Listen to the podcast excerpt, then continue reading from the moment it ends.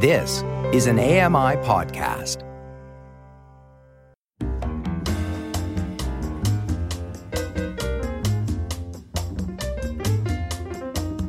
Welcome to My Life in Books Authors Talking Books, presented by blind writer and broadcaster Red Széll from his home in London, England. Max Wallace is a Canadian journalist, filmmaker, human rights activist, and the author of five books. His most recent work, After the Miracle The Political Crusades of Helen Keller, offers a new perspective on an individual who remains an international icon nearly 150 years after her birth. Whereas previous biographers have concentrated on the sentimental story of Helen's struggles as a deaf, blind, and mute child, portraying her teacher, Annie Sullivan, as a miracle worker and so relegating Helen to a secondary character in her own story, Max focuses on Helen's achievements as an adult. Using previously untapped research material, After the Miracle strips away the traditional view of Helen Keller as a secular saint, revealing an astonishing but altogether human figure who was a fervent advocate for racial justice, socialism, and disability rights, and whose greatest accomplishment was not learning to speak, but what she did with her voice once she found it. Before Max joins us from his home in Toronto, here's a clip of Christine Lakin narrating After the Miracle The Political Crusades of Helen Keller. She was among the most celebrated women of her generation. Newspapers and magazines throughout the world heralded the accomplishments of the remarkable girl who, afflicted by a terrible disease as an infant, was said to have been trapped in a void of darkness and despair before an extraordinary teacher single handedly accomplished the impossible. Taught the girl to communicate by spelling into her hand. Soon she was reading and writing, and, before long, had even mastered philosophy, history, literature, and mathematics. After the world's most famous writer publicized her story, she was inundated with letters from around the globe thanking her for humanizing people with disabilities. Until then, many assumed that people with her condition, deaf, dumb, and blind, were barely human. Now, celebrities flocked to meet her, and children everywhere knew her name. But this was not Helen Keller. A half century before Helen came along, there was Laura Bridgman. And before Helen's teacher, Annie Sullivan, there was Samuel Gridley Howe. Bridgman and Howe are now mostly forgotten, but without their achievements, Helen's miracle would never have happened. Max Wallace, welcome to My Life in Books. Thank you. Great to be here. As we've just heard from that clip, you start not with Helen Keller, but with Laura Bridgman and Samuel Gridley Howe. And you argue that their legacy was vital to Helen Keller's story. For anybody who doesn't know about Laura Bridgman and Howe, could you just briefly outline their story and why it is so vital? Well, Laura Bridgman was a uh, a lot of parallels between Laura and and Helen. She had a unknown condition which uh, caused her to become deafblind. This is the uh, 1830s. And at that point, the idea of a deafblind person being educated was unheard of. They were sent to asylums, they were considered completely uneducable. And then Samuel Gridley Howe, who founded uh, the Perkins School for the Blind in Massachusetts, decided that he would use Laura. He heard her story, uh, that he would use her as an experiment. He believed he could educate a deaf-blind person. This would be the ultimate challenge. So he uh, he secured the parents' permission, brought her to the Perkins School, and spent many years teaching her first the manual alphabet. So that that plays a crucial role in Helen Keller's story. Very simple, the manual alphabet, finger spelling it's sometimes called, spelling into the hand, and it, it, wasn't particularly revolutionary, but nobody had ever tried it before. And suddenly she could communicate. And from there, it was fairly simple to, to educate her. And the story spread. Charles Dickens wrote about it on his first trip to the United States. He d- dedicated a chapter. He visited the Perkins School, wrote about Laura. Suddenly, she's a household name, not just in the United States, but around the world. People are very taken by, by this idea. An inspirational story was always called overcoming adversity. So suddenly, Laura's a household name. Now she's mostly forgotten uh, and eventually she'd be replaced in the public imagination by Helen Keller. But her story is pretty important. And somewhat crucially, Laura Bridgman was still alive when Annie Sullivan, who was Helen Keller's teacher, attended the Perkins School. They met. You suggest that fingerspelling is something that Annie picked up through meeting her, and Annie herself was partially sighted and ended up being the Perkins School star student, which is why she was sent along to teach Helen Keller when Helen's parents approached Alexander Graham Bell, the inventor of the telephone, for help with their deaf, blind, and mute daughter. Right. So these these figures all played a very important role in Helen's story, and this, of course, is all taking place still in the 19th century. Helen's born in 1880, Alabama, and Annie Sullivan arrives in uh, Tuscumbia, Alabama, to teach her in uh, 1887. Helen's still only six years old, so this is where the the story really picks up.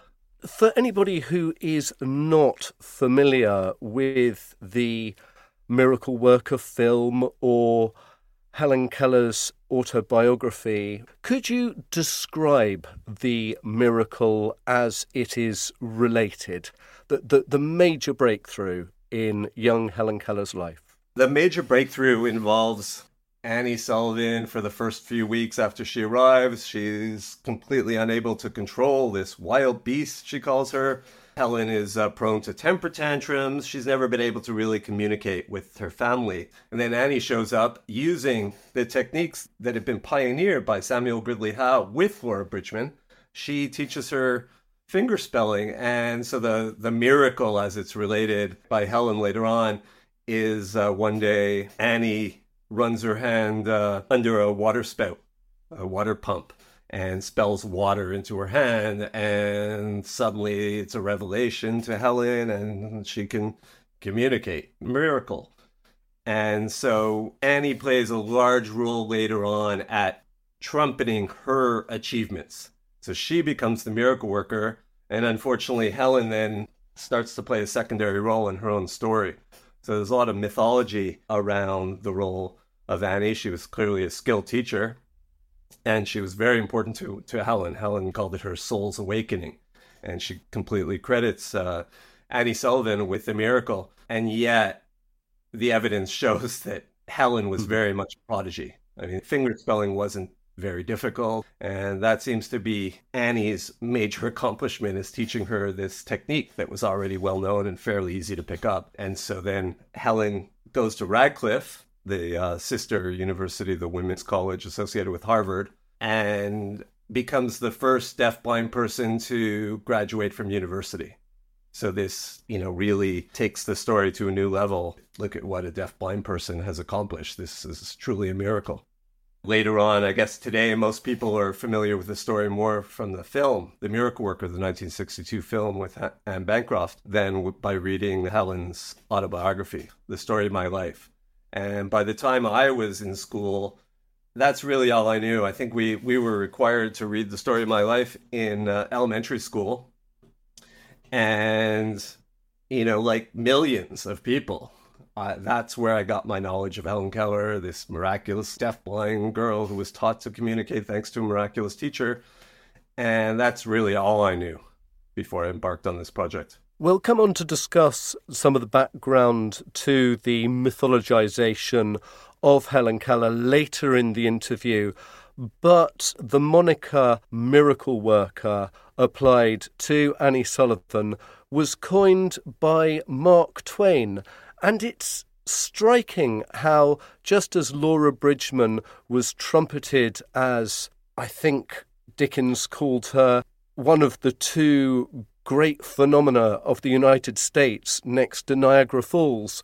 So it was that Mark Twain helped create the celebrity that surrounded Helen Keller. And there was both a friendship there and a sympathy for those who suffered injustice and cruelty which you trace back to both Helen Keller and Mark Twain being children of the Confederate South. Right, both their families owned slaves, and that plays a very significant role in the political awakening of both uh, Mark Twain and Helen Keller. They had this incredible friendship.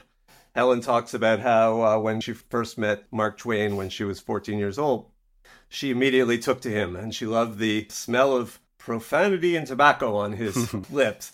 And and so there's stories like this about, you know, Mark Twain was the most famous humorist of his generation. And so there were a lot of anecdotes about their friendly, humorous banter. Uh, but what rarely gets discussed is their discussions on matters more serious. They they talked a lot about war and colonialism and racism and this seems to have had a profound influence on uh, Helen's later political awakening. And arguably by 1901, Helen Keller is the most famous woman in the Western world. And she is not shy of using that celebrity to push her views on social justice and her first forays into political activism are on behalf of blind people. Why blind people rather than deaf people, do you think? That's one of those great mysteries because she was deaf and blind, and, and even Alexander Graham Bell, who was her uh, mentor, who, as you mentioned, introduced her to the Perkins School. And he had always been associated with teaching the deaf community both his wife and mother were deaf, and he invented the telephone to to help them better communicate. Uh, so it, it's a little bit of a mystery why Helen chose to advocate for most of her life for, for the blind community rather than the deaf community. But uh, it, it also seems to have been expected of her. She, even before she became a socialist, uh, she was constantly asked to write articles, essays about the blind community you could see in some of her early letters she was very frustrated by this. Uh, she wanted to talk about war and poverty, and people only wanted her to talk about you know overcoming adversity. And so, at some point, she she's appointed to a commission in Massachusetts to study conditions for the blind community, and she has a, an epiphany. She discovers that most blindness and disability in America are caused by unsafe uh, work conditions in factories. So she's truly shocked and she starts to blame blindness and disability on capitalism. And that's really mm. her political epiphany, probably more significant than the so called miracle where Annie runs her hand under the water pump. And she starts to speak out against industrial blindness and social deafness. And these might seem like rather ableist words to us with our modern ears, but it's really effective. It's great rhetoric and it captures the imagination of the press and of other social activists. It certainly captured the imagination of a lot of activists. Uh, the press, un- unfortunately, they didn't quite know what to make of her when she starts talking about these things. She had previously been, you know, heralded as this inspirational figure, and the public and the press couldn't get enough of her inspirational declarations. Once she comes out for socialism around 1909, the media are a bit unsure how how to cover this. uh, it, you know, it's still before the Russian Revolution, so socialism doesn't have quite the stigma as it would a little while later. But um, predictably, many uh, media outlets, newspapers blamed her socialism on her disability. So the these same newspapers that you know had been begging her to write for them just a little while before, including the New York Times, suddenly they're they're talking about uh, how her her development has been stunted by her her condition, and she's furious. Needless to say, nothing pissed her off more than than these ableist, condescending attacks. So she would go on the offensive, and and th- there's a reason Mark Twain was good friends with Helen Keller. She was very funny. She had a biting sense of humor, and suddenly she starts to write essays mocking the ableism of her critics so th- this was clearly, you know, very heartfelt and very sincere. E- even before she comes out as a socialist in 1909, you see um, writings where she's furious about poverty. She she believes that poverty is is society's greatest plague, as she calls poverty an abomination. And so once she discovers socialism, she realizes that that there's a a remedy for these social ills, racism and poverty, that that bothered her so much. So, you know, her understanding of these conditions and her sense of injustice goes way back to childhood. But it's not till she discovers socialism that she believes that there's something she can do about it. And it also leads her to embrace women's suffrage as a means to an end to achieve socialism. Right. Uh, she discovered, uh, mostly from England, uh, in the UK, the the suffragette movement, Mrs. Pankhurst especially, uh, were in, engaging in civil disobedience and uh, confrontations with police and with uh, politicians. And Helen was quite inspired by that. She tells the New York Times that she's a militant suffragette for one reason because suffragism will lead to socialism, and socialism is the ideal cause. And and some of her analysis is quite uh, forward uh, thinking as well. She she writes a, a famous essay called "Why Men Need Women's Suffrage," where she links the plight of the working class to the oppression of women. It, it's quite fascinating. You know, it's more than a century ago. She was uh, voicing these ideas and political concepts that really weren't embraced into the mainstream for decades and decades later although she begins to believe that socialism is a little bit too much of a talking shop and she's moving more towards sort of radical action both from the sub- suffragettes but also from the IWW she is supportive of the general strike in the United States in 1915 and then actually she becomes rather an admirer of Lenin, and Bolshevism.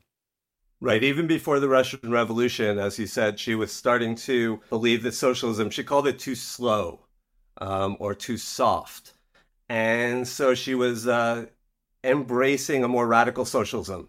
Uh, there was a, a very famous uh, strike in Lawrence, Massachusetts, the Lawrence Textile Strike. In, in 1912, uh, better known today as the Bread and Roses Strike, where the IWW, the Industrial Workers of the World, came in. They were still socialists, but more radical militant socialists, and used a variety of militant tactics to win their fight. And she started to realize that militant socialism, radical socialism, was the only way to transform society. It was not going to be transformed at the ballot box. That the only way to transform society and effect change was through revolution. So they had already begun to embrace a Marxist philosophy. And then the Russian Revolution happens, and it's a revelation. In 1917, she says, Isn't the Re- Russian Revolution the great miracle? Helen never shed her admiration. She she believed that Lenin was the world's greatest figure. The Russian Revolution represented everything she had been working for, and so for for decades later, she's very um, supportive of Soviet style socialism. And she never actually calls herself a communist, but she, she gives an interview at one point early on where she describes herself as a socialist and a Bolshevik. And then later on, she writes a second autobiography in 1929, which most people have never heard of, uh, called Midstream, where she talks about Lenin sowing the seeds for all mankind and so it's it's not a coincidence that the story of my life is still taught in schools today, but most people are uh, unaware that she ever updated her autobiography. But even at a time where other Bolsheviks are being rounded up. And certainly later, when McCarthyism is seeking to root out Reds under the beds, there's this sense that Helen Keller is just either too big or maybe just too disabled to be a target for the authorities who, who want to silence her equally outspoken fellow travellers. Yeah, she's just uh, too beloved. She's a household name. She's beloved by certainly American society, but also around the world.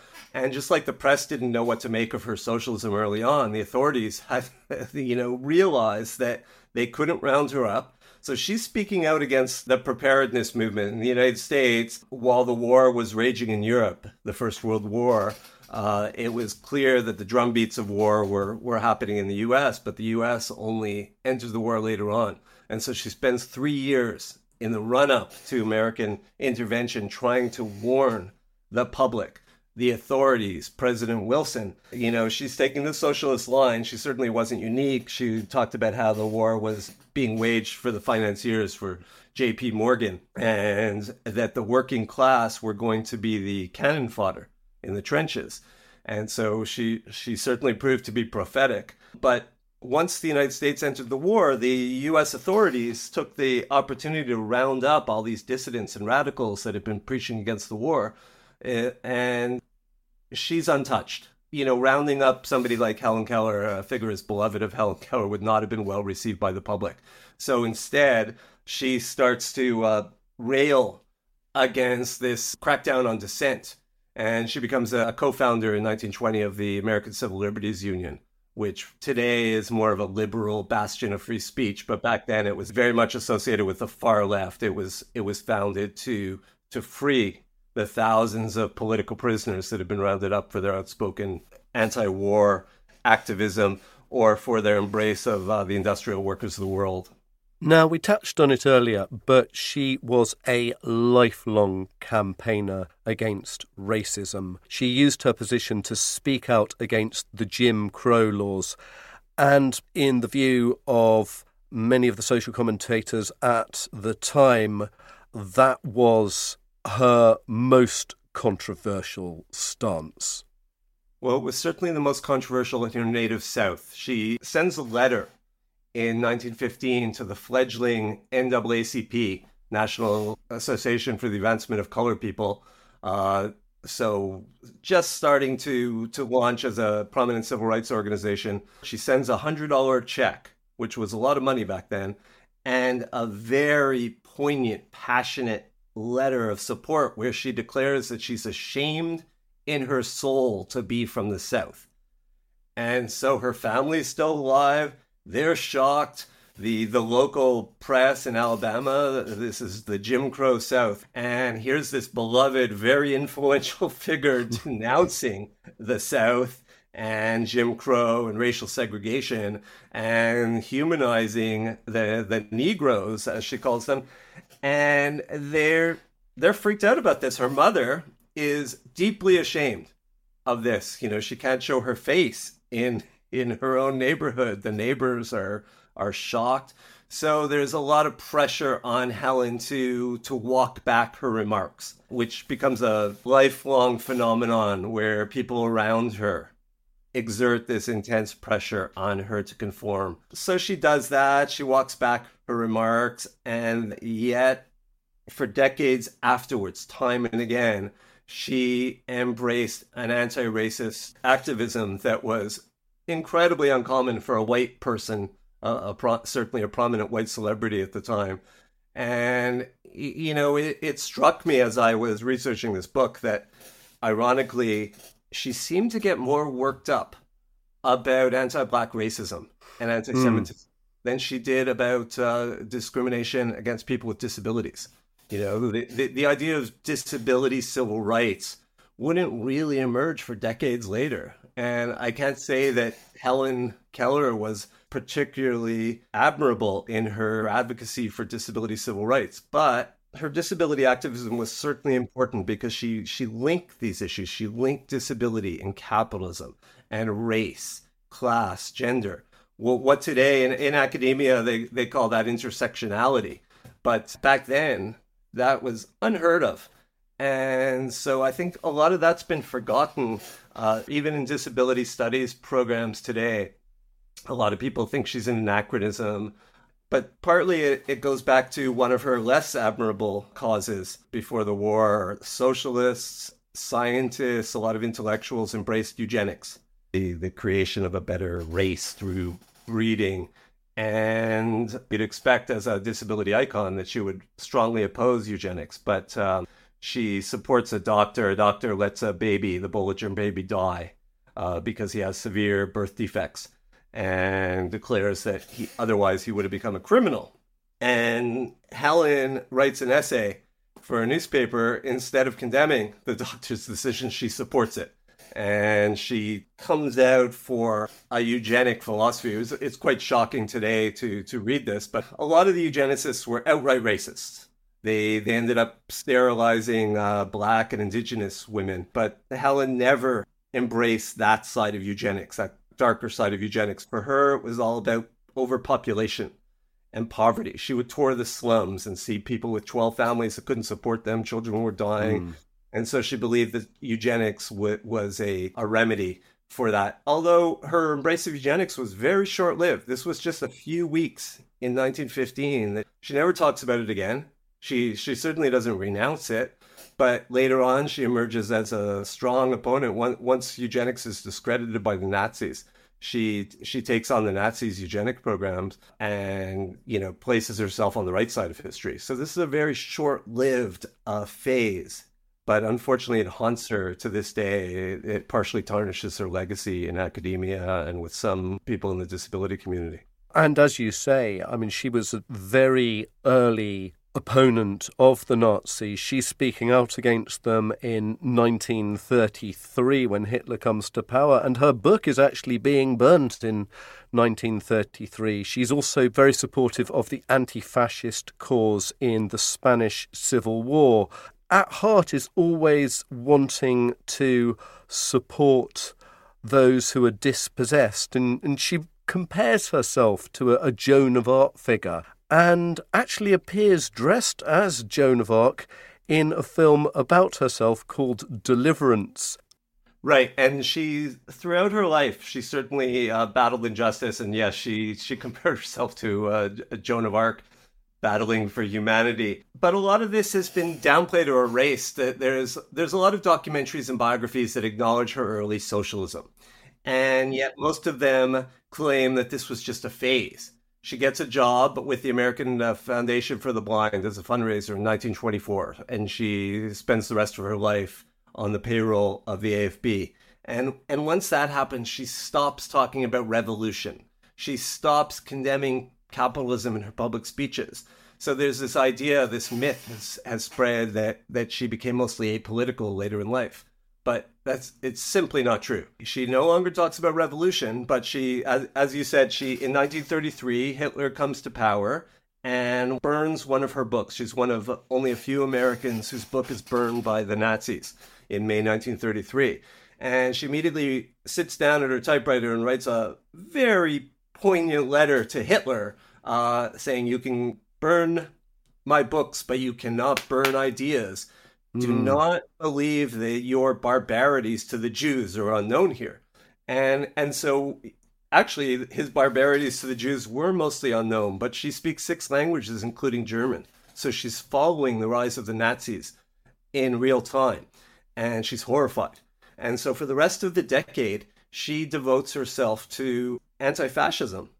She supports the Abraham Lincoln Brigade, the American Brigade, uh, fighting fascism in Spain during the Spanish Civil War. And this is a communist front group. The international brigades were founded by the Communist International.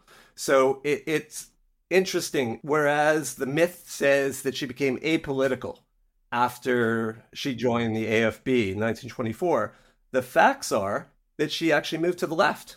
And she spent the rest of her life battling fascism, battling racism. She later on takes on Joe McCarthy during the 50s, during his uh, witch hunts.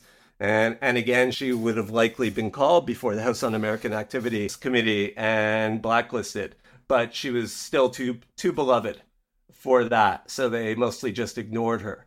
Um, later on, I, I discovered, uh, you know, I started out as an anti apartheid activist. That was my political awakening mm. in the 80s, battling apartheid, battling to free Nelson Mandela. And so, you know, by that time it had become a liberal cause celebre, a big deal. You know, everybody was against apartheid.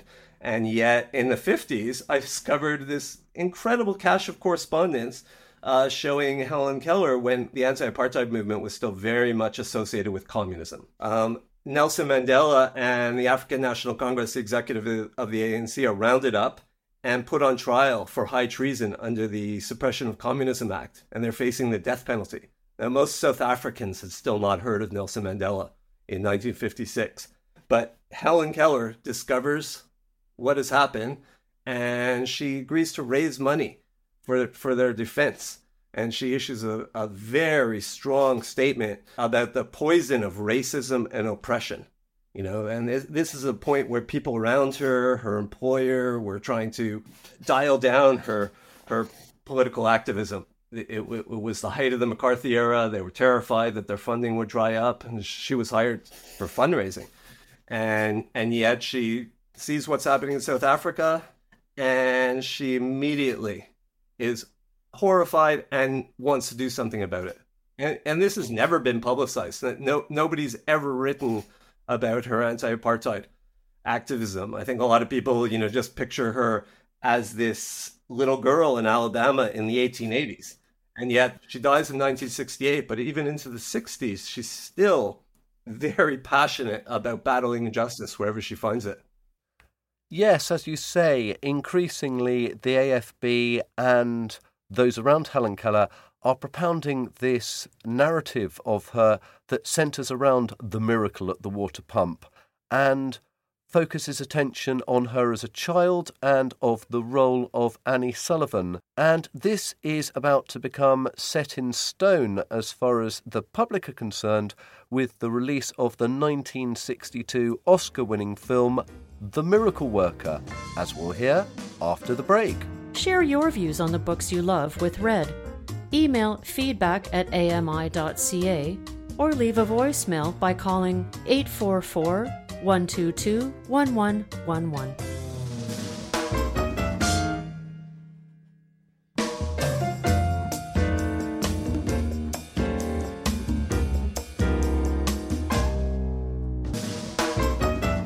Welcome back to My Life in Books, where this week I'm in conversation with Max Wallace about his major new biography of Helen Keller, After the Miracle, which focuses on the lesser known side of her as a lifelong political and social activist. Now, Max, before the break, we were discussing how by 1959 Helen had a rather curated image which sought to focus on her childhood and how she was taught to communicate by her inspirational teacher, Annie Sullivan. And this image was about to become set in stone in the public mind by the Oscar winning film The Miracle Worker, which rather focused attention away from Helen's own achievements and onto those of Annie. And you trace this back as far as 1903 and the participation of a man called John Macy in Helen's first autobiography, The Story of My Life. John Macy actually wrote much of the story of my life, even though it was uh, billed as a memoir. And uh, Helen later admitted that she didn't remember most of that early childhood. so John Macy, who was enamored and would eventually marry Annie Sullivan, frames the story as a miracle perpetrated by by Annie. He creates the narrative of the miracle worker and downplays Helen's role. But the, the facts show that Helen was very much a prodigy. She's teaching herself six languages and she's, you know, certainly an incredible mind. And that's all downplayed. Even even the movie Anne Bancroft and Patty Duke won Academy Awards. Uh, but Anne Bancroft, who played the, the title role, the miracle worker, receives the Best Actress Oscar, and Patty Duke, who played Helen, only got the Best Supporting Actress. And you know, it, it really it really shows how Helen had been relegated to a secondary character even in her own story. And that's not an accident. That's certainly uh, both Annie Sullivan and John Macy played a major role in that narrative.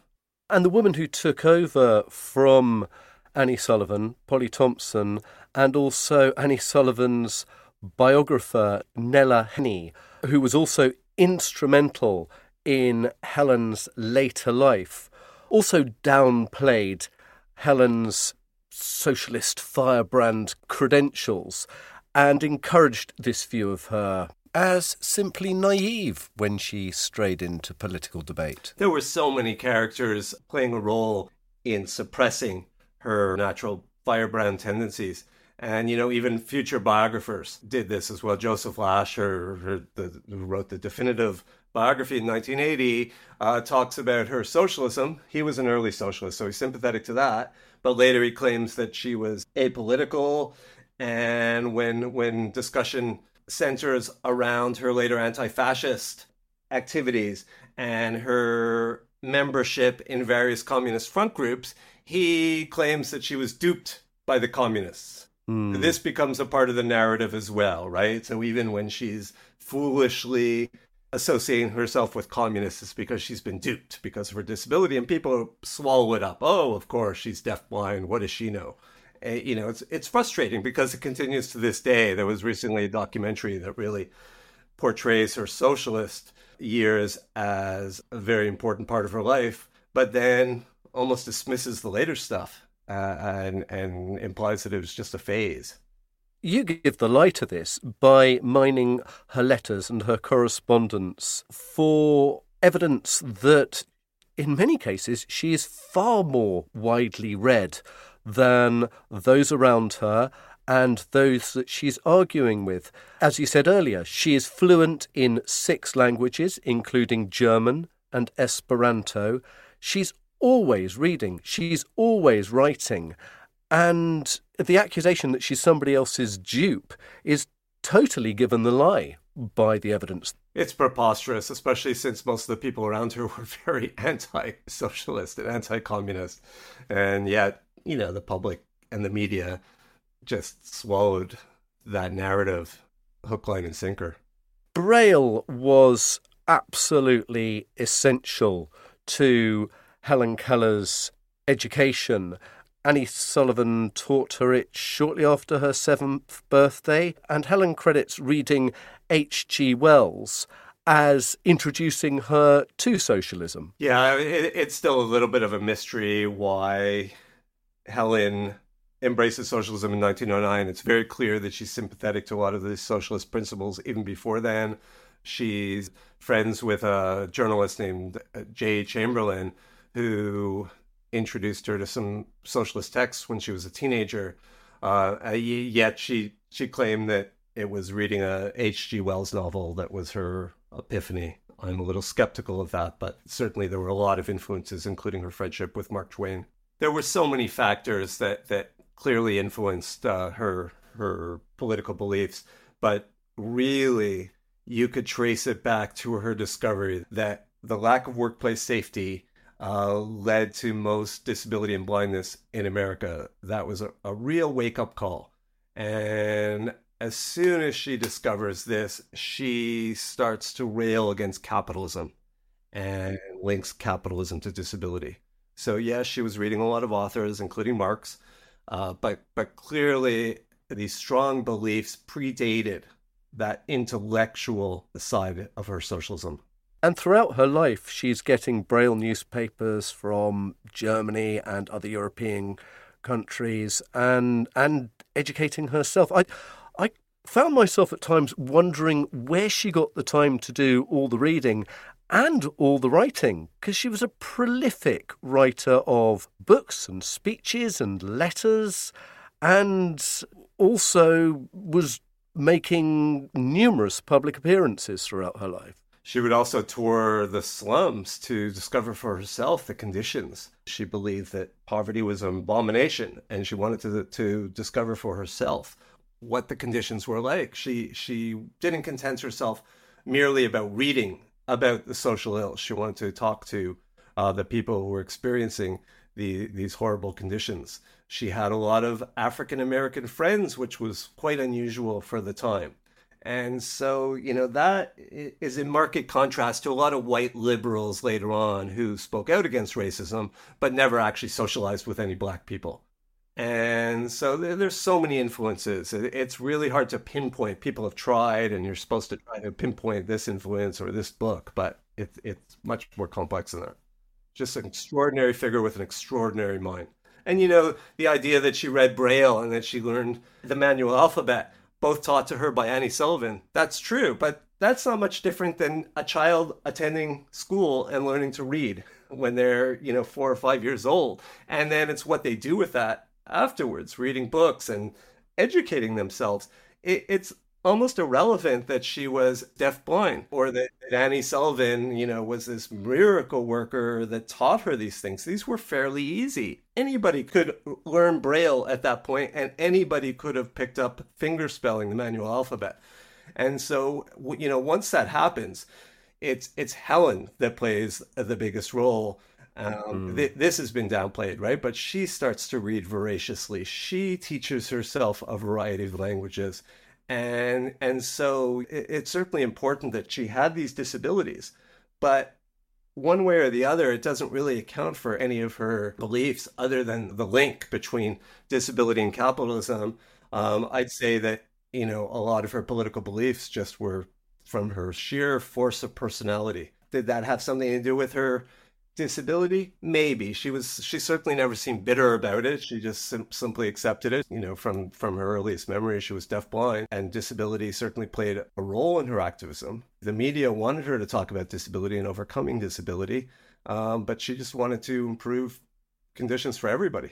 Now you really capture that when you are talking about her appearances on the stage. She did about four years in vaudeville between 1920 and 24, basically because she needed to pay the bills. Absolutely. She, you know, it, it, it was considered unseemly at the time. She goes on a vaudeville tour because she needs the money. She has a lot of expenses. She has to uh, support Annie Sullivan and Polly Thompson, who was a, another assistant that had been brought on. So she had these vast expenses and no income. So she she's lecturing on, on the lecture circuit. Then she spends four years on vaudeville, where she puts on a, a somewhat mawkish presentation, give, giving the public what they wanted to hear about the miracle at the water pump, etc. But the real highlight was the question and answer session afterwards. The audience would get a chance to ask questions. And, and th- that's where her real personality came out. Uh, it was during Prohibition in the United States, and somebody asks her, uh, "What's the greatest problem facing America today?" She's immediately, without missing a beat, she says, "How to get a drink." And they say, what, "What came out of the First World War?" And she says, "The American Legion and a bunch of other troubles." So she combines this biting wit with with her political convictions. She calls Lenin the greatest man in the world and uh, you know, as you could tell, I'm I'm quite captivated by her. I almost fell in love with with Helen. Um, and and it goes beyond her political beliefs. You know, she she loved uh, drinking and dirty jokes. And so you know that's something you do not associate it with the beloved Helen Keller.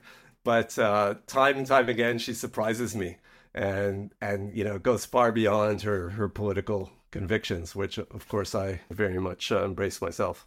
Did you get any sense of what books she read for pleasure when she wasn't reading political tracts? I'm guessing a fun loving woman like Helen Keller must have read some fiction. I found a fascinating letter uh, from the 1930s where she had just finished reading Gone with the Wind uh, which was the best selling book in the United States at the time. And she talks about how it brought back memories. It's set in the antebellum South, very similar to her own upbringing.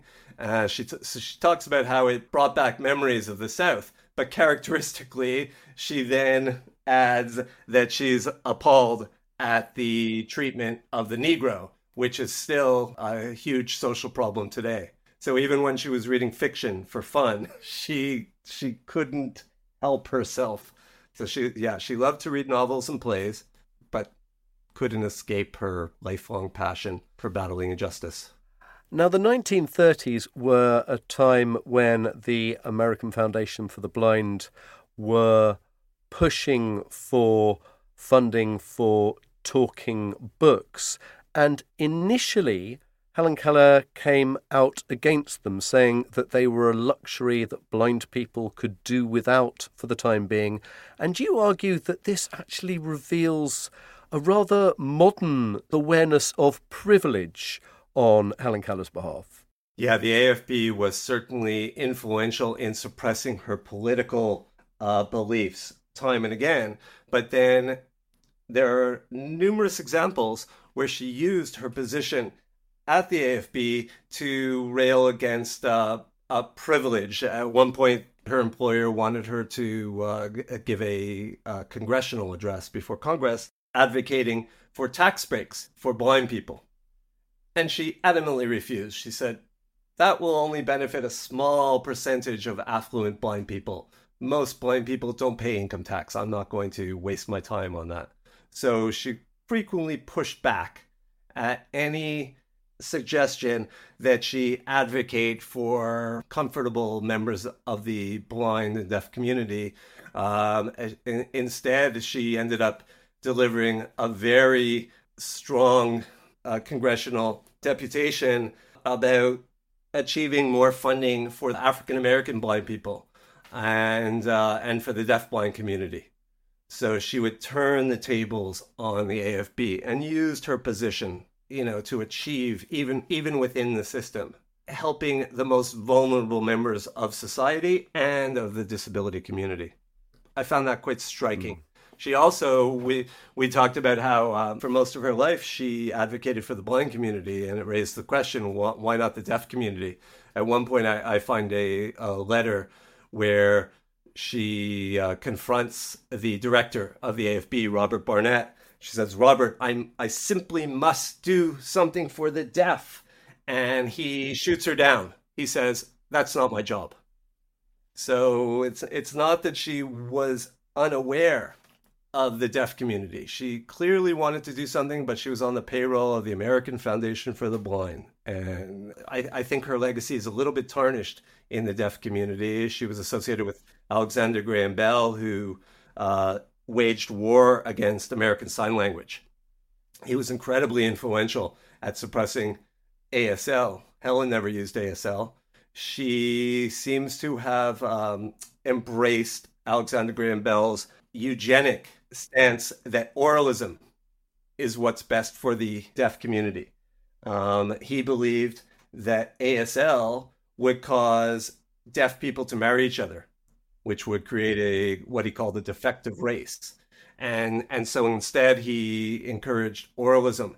And Helen spent much of her life trying to talk, but she was never very successful. It was one of her greatest disappointments. She she claimed mm. that uh, uh, she always wanted to talk, but pe- most people couldn't understand her except those close to her.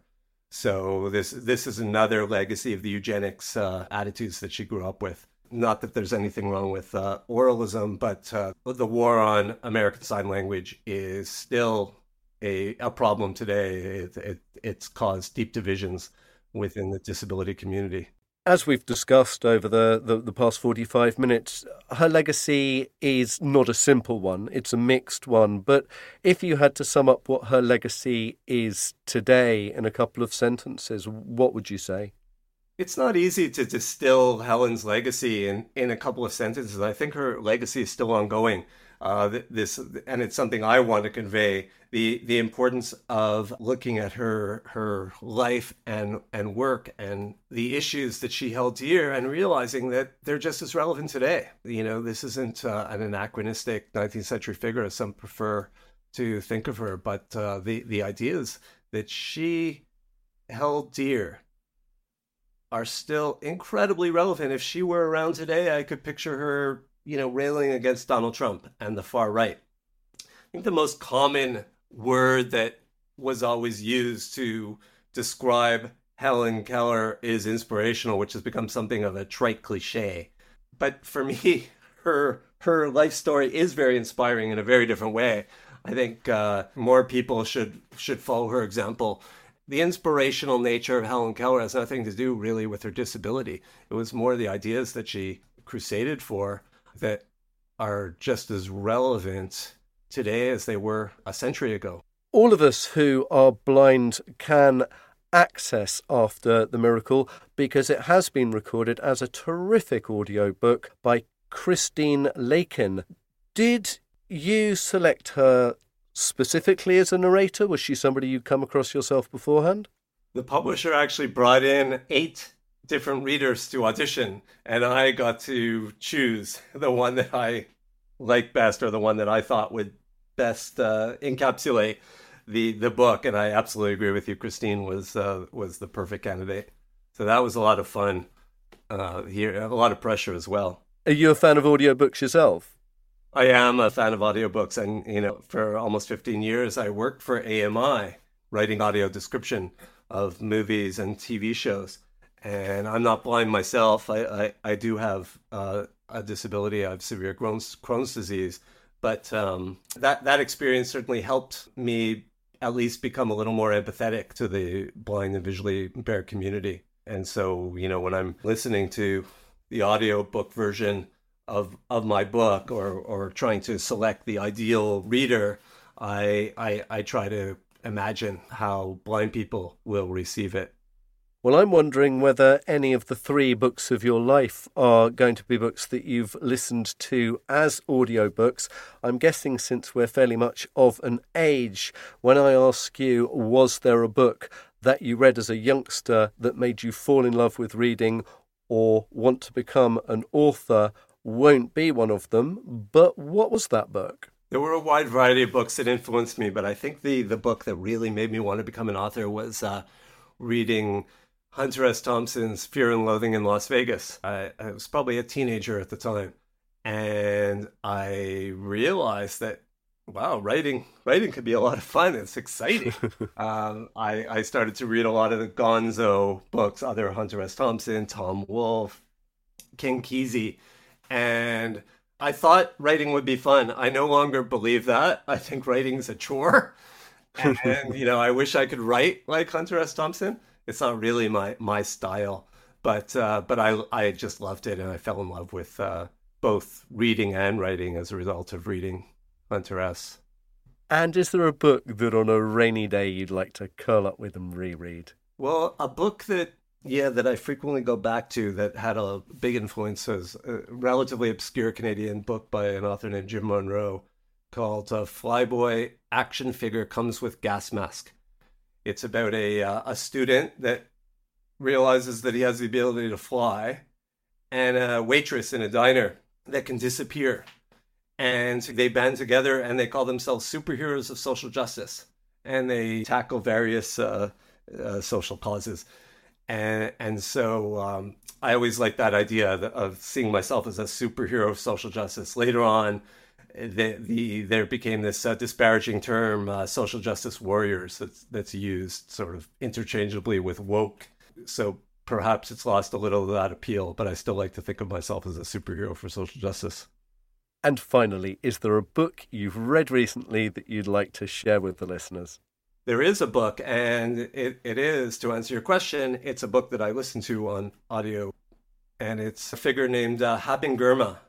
It, it's called Haben, the deaf-blind woman who conquered Harvard Law.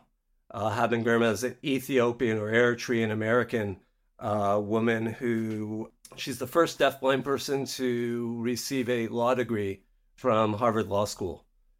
And there's a lot of parallels with Helen Keller. And again, in neither neither case, they're, they're, they're certainly not inspirational because they have disabilities and they overcame it. That's the cliche. Uh, no, w- with Haben Girma, she she's this passionate crusader for social justice who's used her law degree to um, talk about refugee rights and racism and police brutality. And listening to it, you know, it's almost coincidence that both her and Helen Keller are deafblind. Uh, for me, she has that same sense of of justice as Helen did. And the idea that she could use her new privilege as a Harvard educated lawyer to combat that, that injustice. I, I recommend it highly. Well, Max Wallace, thank you so much for introducing me both to a more politically active and a more fun loving Helen Keller. It's been an absolute pleasure talking to you this afternoon. Great chatting with you. Thanks for having me. That's it for this edition of My Life in Books. Thanks again to my guest, Max Wallace, and to the show's producer, Sean Priest. He and I are already working on the next episode, so don't forget to join us, same time, same place, to hear another top author talking books. In the meantime, if you'd like to leaf through our back catalogue or drop us a line, here's how. Keep in touch with Red by emailing feedback at ami.ca or leave a voicemail on 844 971 1999 and share your favorite reads. And don't forget, you can listen again to this episode and every episode of this program by visiting ami.ca and searching for My Life in Books, or find us in whatever podcast player or smart device you use. Catch you next time. I'm Margaret Shepard of the AMI podcast Tripping on Air. Every month, my co host Alex Hajar and I spill the tea on what it's really like to live with MS. Watch Tripping on Air on YouTube or download wherever you get your pods.